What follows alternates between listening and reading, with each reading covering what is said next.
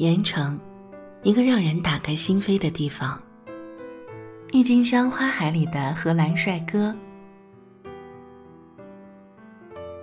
最初的半个月，我对盐城的整个印象都是花，公园是花，大街上是花，走到马路上和回到我住的水城度假酒店，触目可及的地方，也都是盛开的鲜花和翠绿的草木。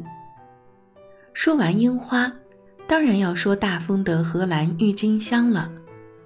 那是真真实实的江苏唯一，也是全国最大的郁金香花海景区。四月正是郁金香花开的时节，所以我们看完樱花，又立刻驱车去看郁金香。那半个月，我就把自己整个沉浸在花海里了。大丰的郁金香花园有多大，品种有多少？百度一下，各位朋友都能找到答案。所以，这里真的是只能用“花的海洋”这个词来形容，而且是属于郁金香花的海洋。但我要在这里讲的是，这片吸引了众多长三角富裕城市富裕人群接踵而来的郁金香花海。和荷兰人的种种缘分，以及因缘而得名“荷兰花海”的结果。我去了两次大丰荷兰花海，第一次去，导游女孩告诉我，这片盛开郁金香花的土地很久以前是不长草木的盐碱滩涂，后来，盐城的民族实业家张謇。为了改善这片土地，想到在欧洲的荷兰也是有类似的土地，就千里迢迢请来了一位名叫特莱克的荷兰水利工程师，来到盐城大丰，来帮助这里的人们学习改造土壤，进行水利灌溉工程。那是一九一八年，一百年以前，在远道而来的荷兰人特莱克的引导下。大丰的土地开始慢慢像他在荷兰的家乡一样，不再贫瘠，可以种棉花了。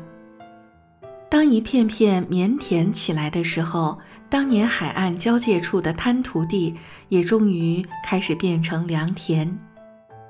好，时间到了二十一世纪一零年代，新时代的大丰人心想，既然这片土地上能长出棉花来。那我们也可以试试种荷兰的郁金香呀！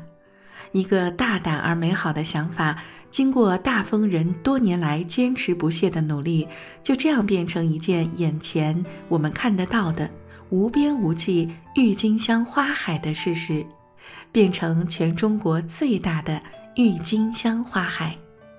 这当然是一个关于沧海变良田，良田又变花田的故事。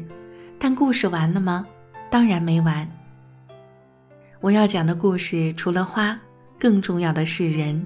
特别是我在后面的一次安丰古镇之行时，无意当中听见那个始终笑容满面、特别快乐的王艳春姑娘告诉我，荷兰花海里是有一位真正的荷兰园艺师，还是江苏省五一劳动奖获得者，叫尼克。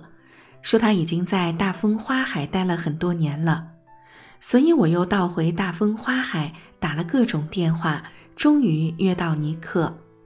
帮我约的人问他：“曾丹老师，你英语口语好吗？”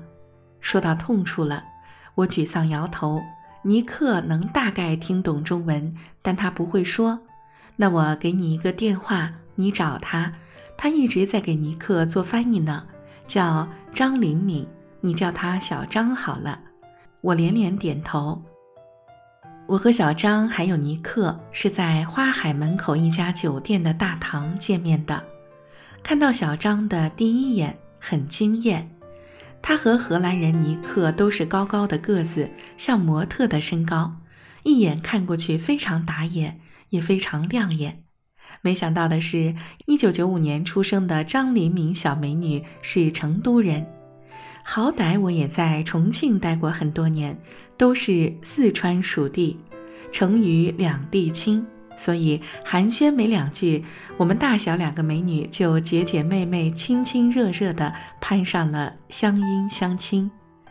我们先快速而快乐地聊明白了成都张美女来这里工作的前因后果，然后才想到开始聊尼克的故事。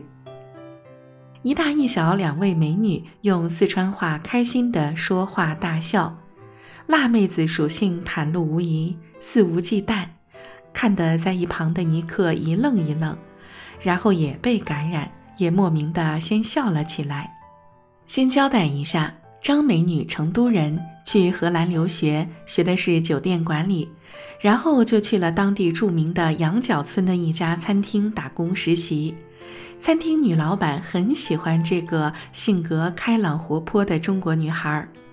她自己因缘来到中国的盐城荷兰花海开餐厅后，就反过来，把自己店里这个可爱的中国小留学生也顺道怂恿带回了中国来。